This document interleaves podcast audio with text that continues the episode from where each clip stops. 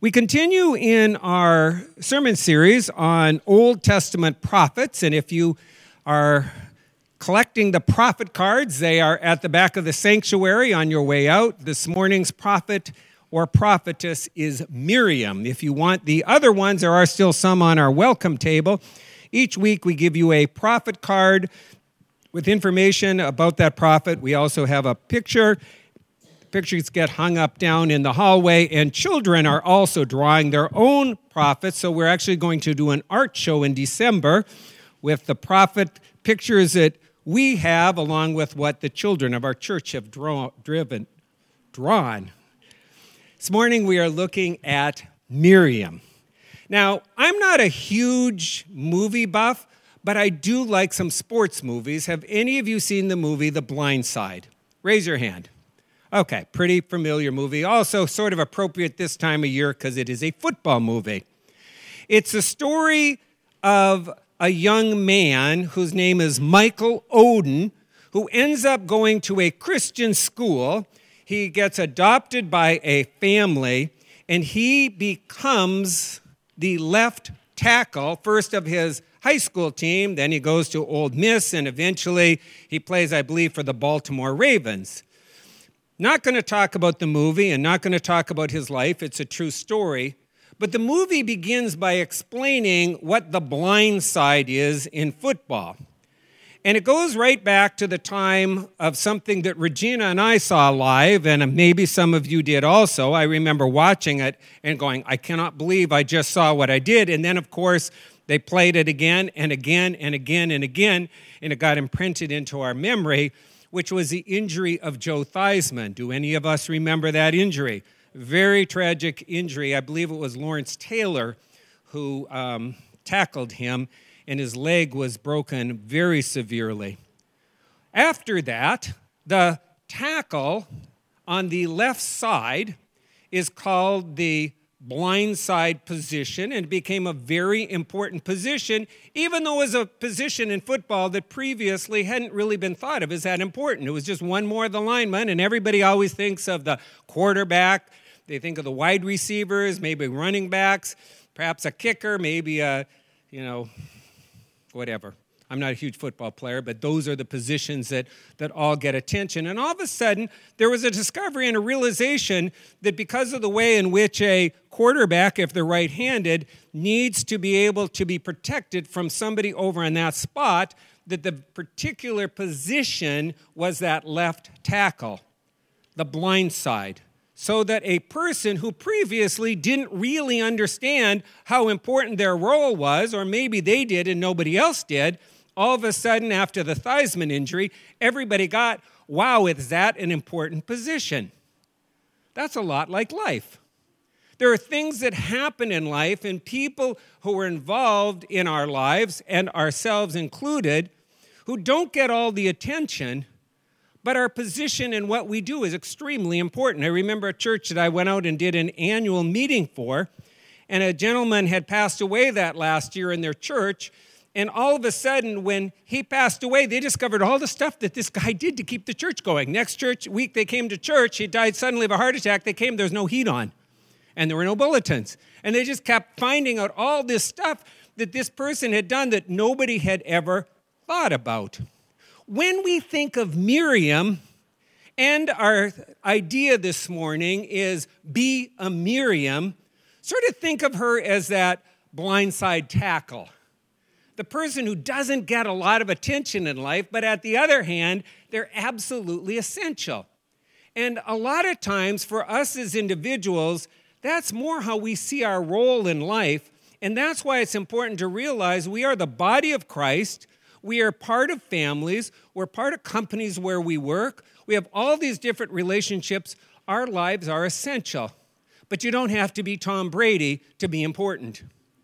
You don't have to be and I, I did notice my friend Ted coming into church today. I said, You're confusing everybody. If they look at you on the front, they think you're cheering for the Patriots. But if they look on the back, they think you're cheering for Tom Brady. Nobody has any idea. And I said, Don't tell anybody who you're cheering for today. You don't have to be Tom Brady to be important to a sports team.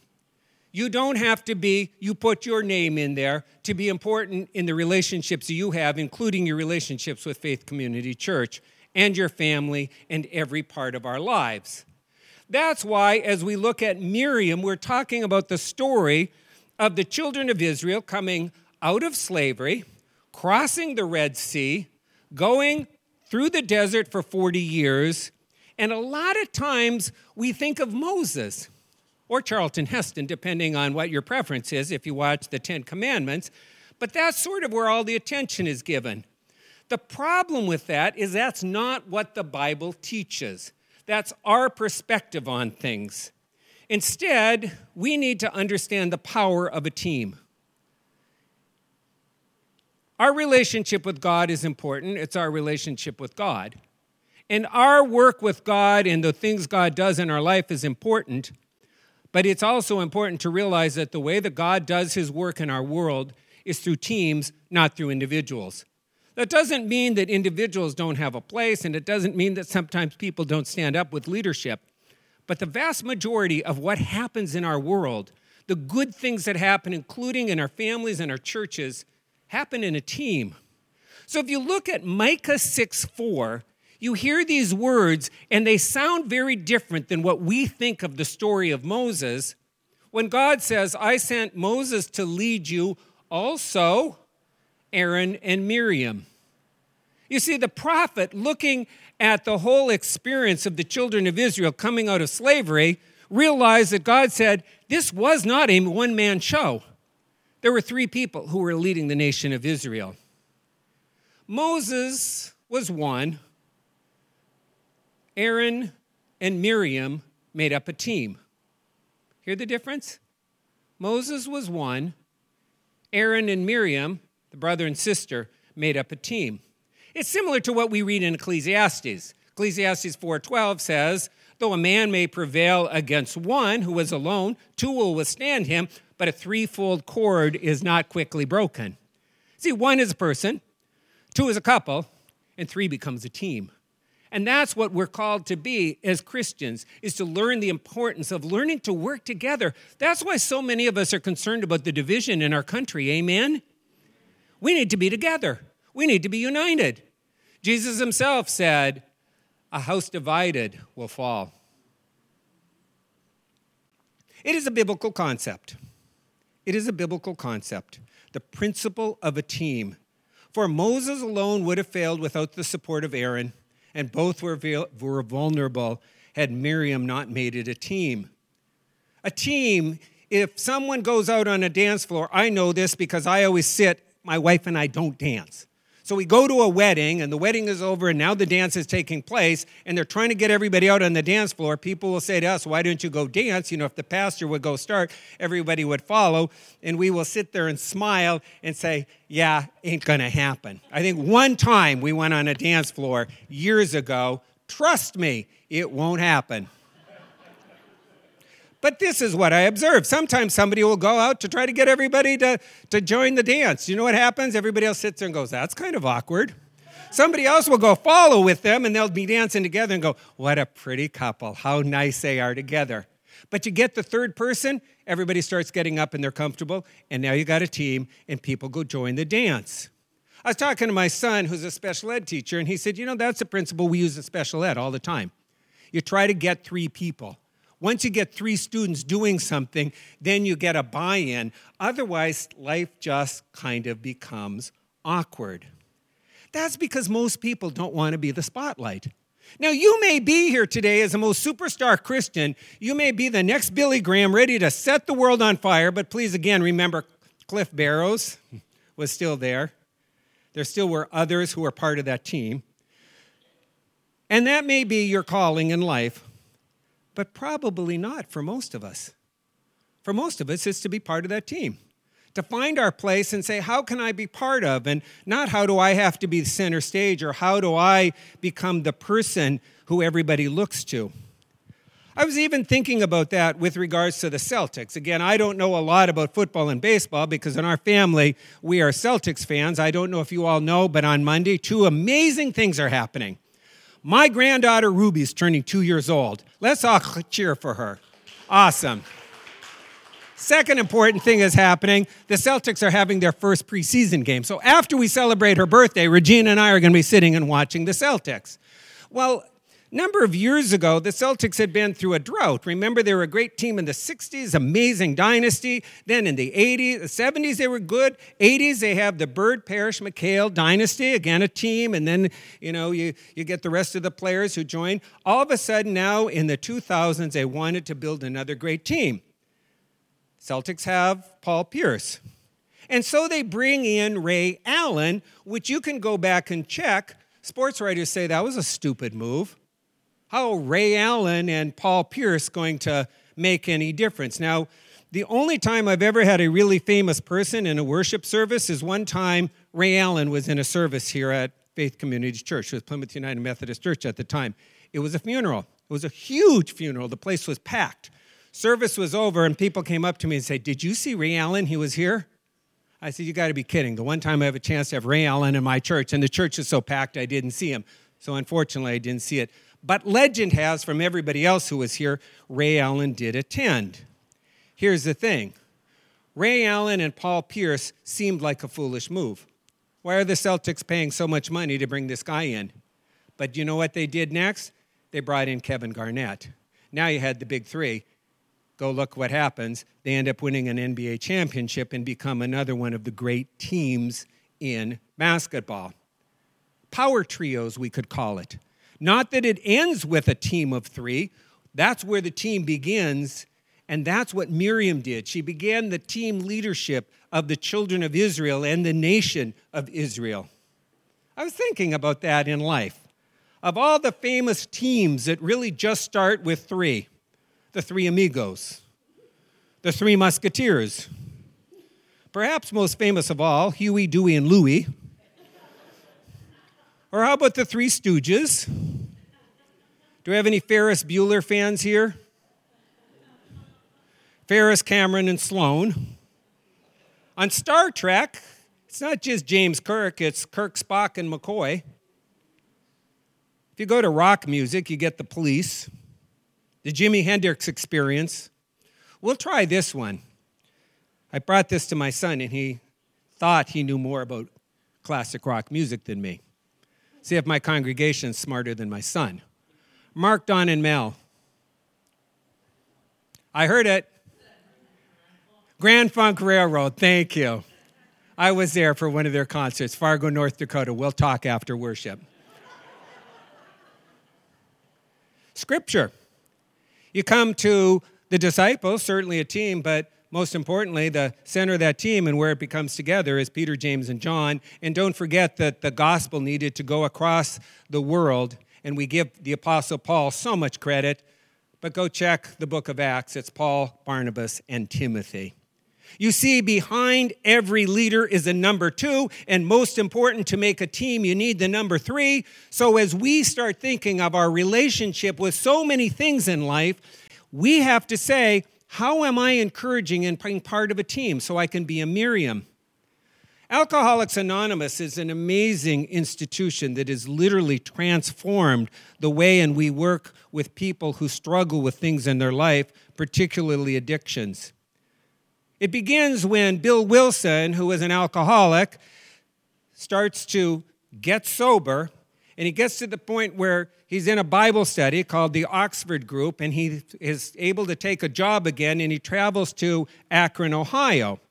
When he gets to Akron, Ohio, he's struggling, and he fortunately, I would say providentially, reaches out to a pastor. He just randomly calls a pastor and tells what's going on. And the pastor says, I think I know somebody that you can talk to. And that becomes Dr. Bob. And so the two of them meet together at the Seiberling estate, which is the Goodyear um, family. They meet together and, and they talk. And they realize together they can form a partnership and they can keep each other sober. With God's help, the two of them can do it. But you know what they also realize? That only means two people are going to be helped. They need a team. And so they pray about it and they realize that there is a ward at the Akron City Hospital where people are detoxing. And they go there, and on June 28, 1935, Bill Dotson, the person that everybody forgets, makes the team of Alcoholics Anonymous a new institution is born in our society, and millions of people have been helped ever since. Bill Dotson also was resistant when they first talked to him, but he stayed sober for 19 years before he gave his life. He never took another drink. You see, God wants us to understand the importance of roles like Miriam in realizing we need to team together in our lives, in our faith, in our families. So many times we try to take on something alone and we wonder why there's no success. We pray and we say, God, help me. Who's the team you're building? Last night after our worship service, one of the elderly women in our congregation came up to me and told me about her team and shared with me, said, You know, Pastor Stan, I was sitting there thinking of how I have a team that helps me and gets me through all the things that I'm dealing with in life. That's learning to be a Miriam. That's a biblical concept of how God wants us to work together. But that's not the only thing we learn about Miriam. We also discover that we need to learn to see opportunities and not obstacles. Far too many people go through life just seeing problems everywhere. And I'm sorry, I'm a great person for you to bring your problems to. And a lot of times I'll say, Are we complaining or do we want to be successful here? And sometimes people just want to talk about the problems, and there's a place for that. But Miriam didn't just see the obstacles or the problems in life, she saw the opportunities. When there was something wrong, Miriam saw how God could use her to make a difference. It's a way to live our lives. In Exodus chapter 15, verse 20, we start seeing why Miriam is the one who sees opportunities because we're told that then Miriam, the prophet, Aaron's sister, took a tambourine in her hand, and all the women followed her with tambourines and dancing. What that is a description of is the moment that they get to the Red Sea and the Red Sea parts, and Moses and Aaron are trying to lead people, and they're trying to get from one side of the Red Sea to the other, and think about the chaos. Think of what's going on at that moment. You think you got chaos in your life? Go think of a sea separating, people not knowing where to go, and nobody can grab a microphone because they don't have microphones. And nobody can send out text messages. How are we going to do this? Total chaos. Have you ever been in a, in, in, a place where there's chaos and somebody's trying to herd people and make a change? I was thinking back to when I was in high school. There was a football game that I was watching, a high school game. The two top teams in our conference were playing, and both of them were, were ranked in the state. Our team that year became the state champions in football. The game ended, gun goes off, everybody rushes onto the field. The problem was there were three seconds left in the game, and they needed to get everybody off the field. Yeah, think that's an easy thing to do? Total chaos announcements over microphones, referees pushing people back. One side, our side, that was behind and, and hoping that the last play was going to win the game for us, we were willing to go back. Others weren't willing to go back. Total chaos ensued.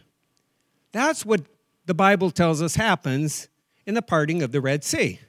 There's total chaos. But in the midst of chaos, Miriam saw an opportunity. Bible says Miriam picks up a tambourine in her hand and starts singing and gets other women to singing. And all of a sudden, all the women are singing with Miriam and they start walking forward. 50% of the problem just got solved by part of the team. That's pretty good. Look at the opportunities. There's a chaos, there's problem in our in our world. Somebody's all upset. Don't enter into the chaos and the problem. Look at his opportunity. Maybe God wants me to take a moment here and pray with somebody. Why don't I give you a little bit of comfort and let's pull aside and let's have a prayer? There's a problem, a health crisis in our family, and somebody's going through a difficulty, and everybody's all upset. We can pause and we can bear witness to Christ's love and say, you know, here's a Bible passage that's been helpful for me. Let me share it with you. That's learning to be a Miriam. Again, Romans 8:28 gives us that same principle when it says we know that all things God is working for good if we love God and are fitting into his plans. Hear that? That's how Miriam lived her life. There's chaos going on. And thousands of years before Paul pens those words, she was already living them and saying, you know, in all of this chaos and all the stuff that's going on here, God's working for good. That is a promise, but it's also a perspective. It's a promise. When you're going through tough times, when your family's going through tough times, when your work is going through tough times, when your country's going through tough times, when your church is going through tough times, God promises to work for good in it. But at the same time, God says that's a perspective that we need to carry as Christians. We need to see the opportunity the way Miriam did. And then notice in verse 21 Miriam's words Sing to the Lord, for he's highly exalted. Horse and driver have been hurled into the sea. She is able to point out to the fact that God is faithful and doing something good. So, as people are going forward and all concerned about their future, which they needed to be, because for 200 years they've lived under another government, and now all of a sudden, they're marching to the other side of the Red Sea where they're going to have to figure out life for themselves. Think of that. You got a whole nation coming together. Now we get to figure out how to be a nation. There's great chaos there. And Miriam says, God's faithful. Let's think about God's faithfulness. Let's sing about God's deliverance. Let's realize that God has given us an opportunity to lead and go forward and know that God will never let us down. Amen. Amen. That's who we are as followers of Christ. The people to be like Miriam, to proclaim the goodness of God no matter the situation, because Miriam found the opportunity to point out the faithfulness of God as she led the women from one side of the Red Sea to the other. But the last thing we need to learn about Miriam, if we want to be a Miriam, is to live a courageous faith.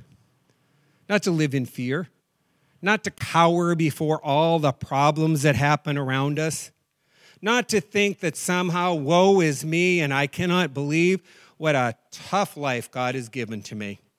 Because right at the very beginning of her story, when we first hear about Miriam, we go to that moment where Pharaoh has the children of Israel and they're captive in Egypt. And Pharaoh puts out a command we're going to kill all the little boys, all the babies, two years and under. And all of a sudden, there's panic that, that reaches out.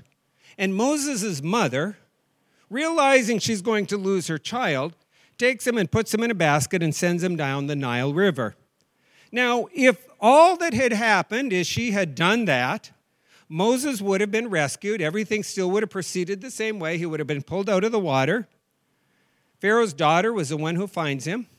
She decides to take him as her own son, and he would have been raised as an Egyptian child with no contact with anybody else, and nobody ever would have known, and Moses never would have known of his history and who he was and his entire ability to lead the children of Israel later never would have happened. However, listen as I read from Exodus chapter 2, verses 4 through 9, about his sister. Think of a 12 year old girl at this point, and hear her courageous faith. Miriam stood at a distance to know what would be done to the baby Moses. Hear that? Moses is going down the river, and Miriam comes along and says, I'm just going to walk along and I'm going to see what happens. Now, the daughter of Pharaoh came down to bathe at the river, and while the young women walked beside her on the river, she saw the basket among the reeds and sent her servant to go get it. When she opened it, she saw the child, and behold, the baby was crying, and she took pity on him and said, This must be one of the Hebrew children. Verse 7 Then his sister Miriam. Notice who's living a courageous faith. Notice who's in the middle of the story. Rest of the family is somewhere else, but the 13 year old girl is down there. Miriam goes up to Pharaoh's daughter and says, Shall I go and call a nurse from the Hebrew women to nurse for your child? And Pharaoh's daughter said to her, Go. So Miriam went and called the child's mother, and Pharaoh's daughter said to her, Take this child away and nurse him, and I will give you wages. A basket in a Nile. Miriam's there. She's living by courage. She knows that God is with her. But not only that, the scripture tells us, she approaches Pharaoh's daughter. This kid walk, walks up to the, the daughter of the guy who's got all the power and says, Hey, I'd like to give you a suggestion here. You don't think that's a courageous faith? Fear is a major theme in Scripture. Because over 365 times we are told, do not be afraid. For every day in the year, there is a Bible text that tells us, do not be afraid. What was Mary told? Fear not. Throughout Scripture, it's about learning not to be afraid. If Miriam had let fear control her, Moses would have never known he was an Israelite. As I was thinking about that, and I was thinking about what fear does to us, I got thinking about D Day. The young man from the Allies crossed the English Channel and they storm Normandy Beach. And what they do is they run across the beach as, as gunfire is shot down at them from a cliff. The top of the cliff, the Nazis had all of their guns and, and all of their their things to protect the beach, and they're firing down on these men, and they get right up against the wall. And there's a big cliff, and as they're up against the wall, they realize we're terrified. this is a scary situation. And they stop there at the wall. And they have an opportunity now. If I'm going to be afraid, I guess I can turn around and I can run back. But you know what would happen if they turned around and they ran back? They'd die. That would have been fear. Or they could have stayed there. I'm afraid. I don't want to get shot at. Do you know what happens if they stay there? They die. And then they had a third choice. We can live by courage. And so they regrouped, and about two hours later, they started climbing up the wall. They still knew that there was danger. They still knew that they would be shot at. They still knew that life would be difficult, but they knew that if they made the courageous decision and went forward, that they would deliver Western Europe, and Hitler could be defeated.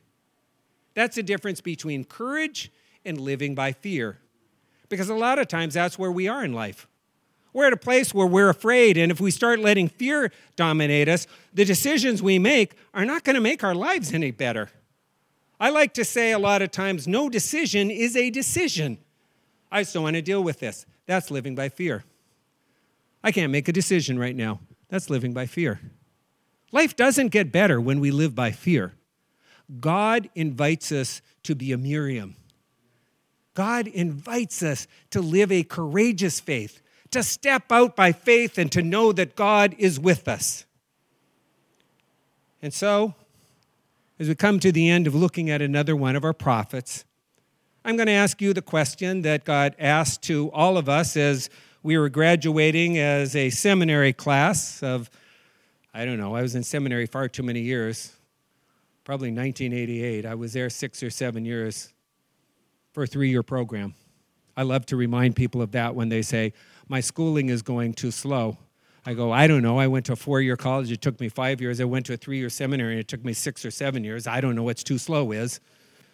But I finally got through, and I'm at convocation, and the person who delivered the message asked a basic question if you had absolutely no fear of failure, what good thing would you do for God? Now go out and do it. That's learning to live life as a Miriam. You see, Miriam teaches us the importance of being part of a team, of seeing the opportunities in our life instead of the obstacles, and learning to live a courageous faith. Let us pray. Heavenly Father, we thank you for your grace and your love. We thank you for people like Miriam who show us through the scripture how to live. We pray this morning that we could learn that we don't have to be the center of things, but we do need to trust in you always. Help us be okay with finding our place, living our life by faith, learning to work together with others realizing that someone else may take the spotlight, but that's okay because we see the opportunities of life and not the obstacles, and help us to boldly go forth to face all that you have in our lives, that we could live the principle of Romans 8:28, that in all things, Heavenly Father, you are working for good. It's our responsibility to claim the promise and see what you're doing. In Christ's name we pray.